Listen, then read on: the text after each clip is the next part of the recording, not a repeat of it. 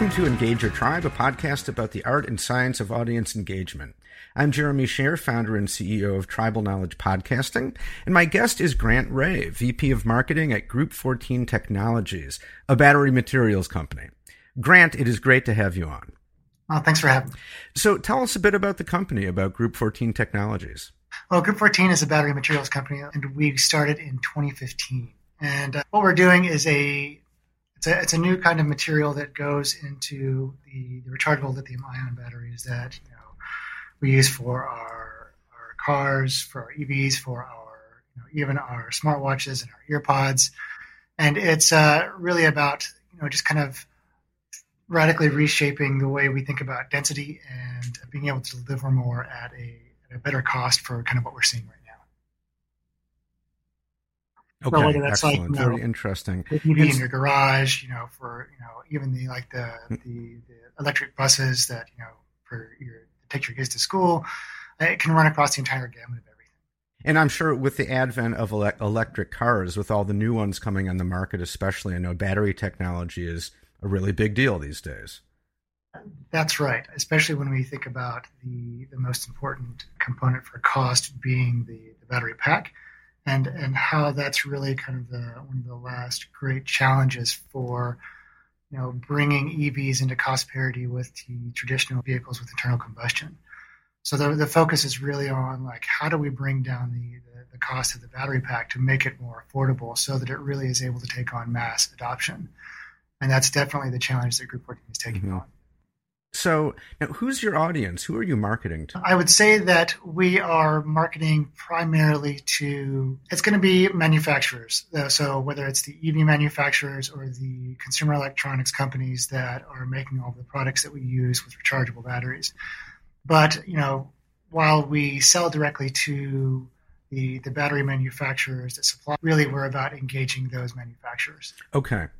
And what would you say are some of your biggest challenges in terms of engaging with those folks?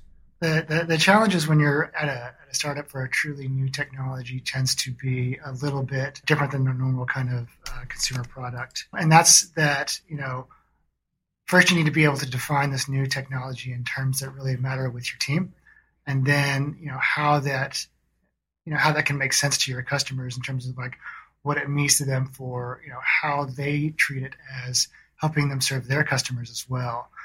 And then ultimately you know thinking about how we talk about it from a kind of like general understanding to to the mass markets. And it gets a little bit tricky with that because you're talking about something that really has never been around before. So it, it happens in a couple of different ways. And it's by really mm. thinking about how you deal with it at that very kind of fundamental level with the team and it starts to kind of grow out of that in terms of how you shape the the message to to be able to really work with your customers and to help them solve the challenges that they need in order to really serve their customers' demands better. Okay, so let's talk about that about shaping that message, telling that story. How do you do that?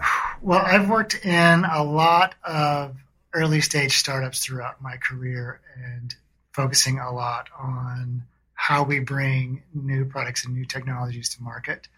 And what I find is that the, the ways to really approach that is through just simple, honest conversations in terms of what it means, not only to you as a as a company, as a team, in terms of what the technology does for for your customers and for the people out there that have have need for what you're doing, but then also being able to translate what that means to, you know, I would say the different customers that you have when they come to the table.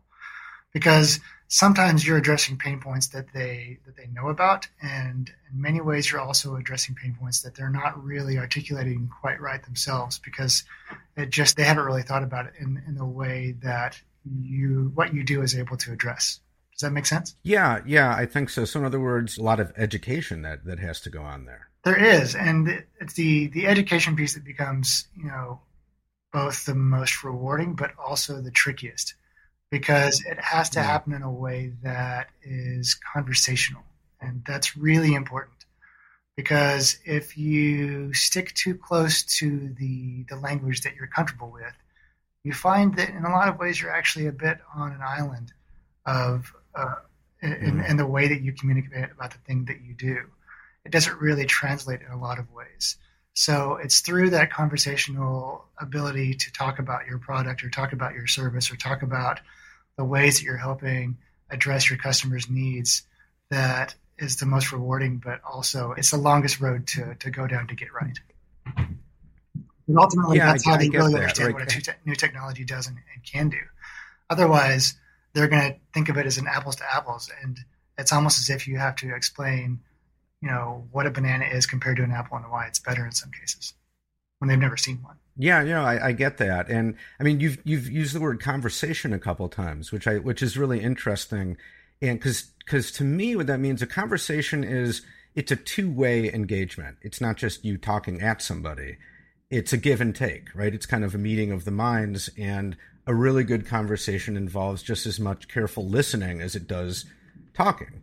Would you agree? I fully agree with that. I think that the the, the best part of the conversation is when you're able to be, you know, more in the listening position than you are in the, in the speaking position. So how much you're able to really hear and understand and and digest the, the concerns and needs of, of a customer is just as important as as what you're telling them in terms of how you're going to be able to help solve those needs. So, how do you go about having those conversations with your prospects and decision makers? Well, a lot of it is through a really kind of easy way of asking, you know, how can I help you?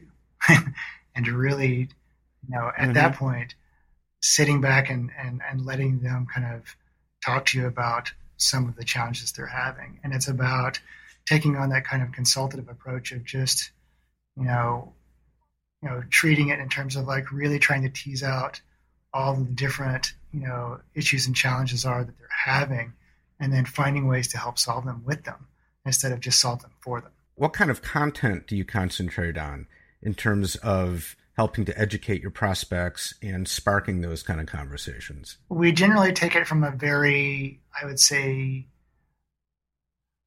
very kind of elegantly simple approach to framing complex processes and technologies because getting into the weeds is, is never really a great place to be for a conversation for getting people to understand. Because if they can't uh, have a quick and immediate understanding of what you're doing, they're not really going to spend any more time with you because they don't have time to spend. So, what we really try to do is we look for that really basic, simple approach to here is a approach that we have, and here is a kind of way to think about it that that'll hopefully be something that you can really kind of understand in terms of what it does for you and what it can't what it, what it can do for you, which may be an even kind of better way to frame that. So for us, you know, we work in the battery space, right? And we make a battery material. And for for our customers, um, you know, they want to have an understanding of, you know, what what kind of material is this? Is it scalable? is it valuable for me? Can I use this and can I trust you? And so it's really about talking about what we're offering in a way that answers those those kind of those questions and in some cases needs that they have in terms of really being able to have a partner that they can trust to really reliably deliver to to their customers as well. So for for us for batteries, you know, it has to be something that is easily scalable, easily usable, easily, you know, drop in ready for them in terms of what their processes already are. Because if you're a battery manufacturer, you've spent, you know, capital expenditures in the, the millions to, you know, tens of millions easily on all of your, and in some cases, hundreds of millions on your, your manufacturing. So you don't want to have somebody try to sell you a technology that causes you to have to reinvest in, in your manufacturing. You want something that's drop in ready. So you may have to make some, you know, reformulation to, to how the, the materials in the battery go together a little bit, but you don't have to build new factories. You don't have to change out your lines. Everything kind of works mm. fluidly within what you've already got. So then you're also being able to quickly, you know, add, you know, value to what you're doing to your customers without really having to like go deep into you know a complete rethink of your process. Are there particular channels that you find particularly useful in making those connections with decision makers, like a blog or webinars or, or anything like that? Well, I would say that, that there used to be a lot of really traditional channels about a year and a half ago, and that's changed a little bit, right? So, what would occasionally mm. be, you know, going to events, speaking at different things, and, mm. and being able to have that kind of face to face time on, on these, you know, this kind of B two B industry, it's it's moved online. And so while while there are spaces for that for for events still, we've generally found that a lot of the the, the industry conversation is actually it's moving to to places like LinkedIn. Frankly, there's a lot that's happening there in terms of how people are checking mm-hmm. to see what else is going on with the, the, the landscape. And you know they're also still watching you know conversations that are happening on on Twitter, and then they're really uh, investing time in what's going on you know from a from a media perspective through through journalism, and that's really kind of where they're getting their their understanding from, and where they're starting to really kind of look at you know what a company's doing, what a space is doing, and if it's really going to be something that's valuable for them and, and, really work for what their needs are. How much time would you say that you guys spend on developing thought leadership in the industry?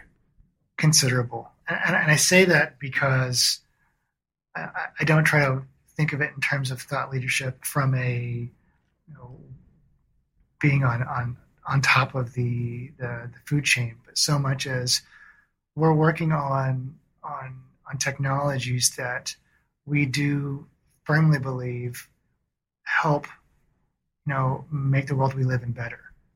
And so for us we really need to make sure that we're able to communicate what that what that value is so that we can help make sure that our customers understand it so that the, the and not just our customers but also the kind of you know greater audiences in general whether that be media or readers, et cetera, to how we can help speed up the electrification of everything, because that's ultimately what we're really trying to do. And it's through you know thought leadership positioning in terms of your messaging, which generally tends to be conversational, that we're able to to get that across. Okay, so again, going back to sort of conversation, I mean, it really sounds like you guys put a premium on having real, honest, substantive conversations even one-on-one conversations with your prospects, with decision makers. Is that fair to say? I think it's very fair to say that it's through relationships that we're able to really have a deep understanding yeah. of our customers through listening to what their needs are and then to being able to you know from there work together with them to to you know deliver solutions to them that really help them makes total sense so, Grant, final thoughts. What would be your advice for folks in marketing in a similar position to yours? You have kind of cutting edge, uh, revolutionary technology that requires the kind of educational approach, the kind of conversational approach. What would be your, your advice to colleagues who want to get that going and are sort of starting more from the beginning? I think the the really important thing when you're in these kind of transformative spaces, especially at an early stage, is to really work on your listening with your team and then really spending the time with them to help kind of, you know, define that not just not just the kind of like voice of the different team members as you know how they talk about technology, but the voice of the company. And you know how that that voice is going to be able to really shape what it is that you are able to to do for your customers. Because ultimately one of the things that you're going to have to do is to is to learn how to ask really good questions. And that it's through also that voice that you're able to do that with your customers.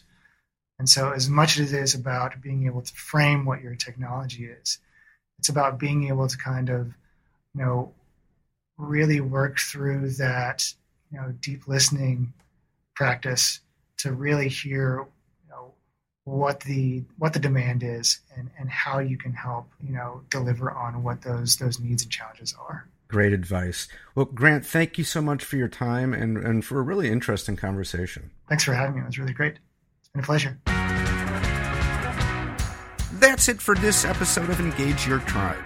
You can subscribe anywhere you get podcasts on any podcast app. And while you're at it, you might as well give the show five stars and leave an over the top comment about how much you love the podcast. You know you want to. If you're a marketer or an internal communicator and you're interested in podcasting, we've got tons of free resources on the website at tribknowledge.com. That's T R I B knowledge.com. Thanks for listening and staying engaged.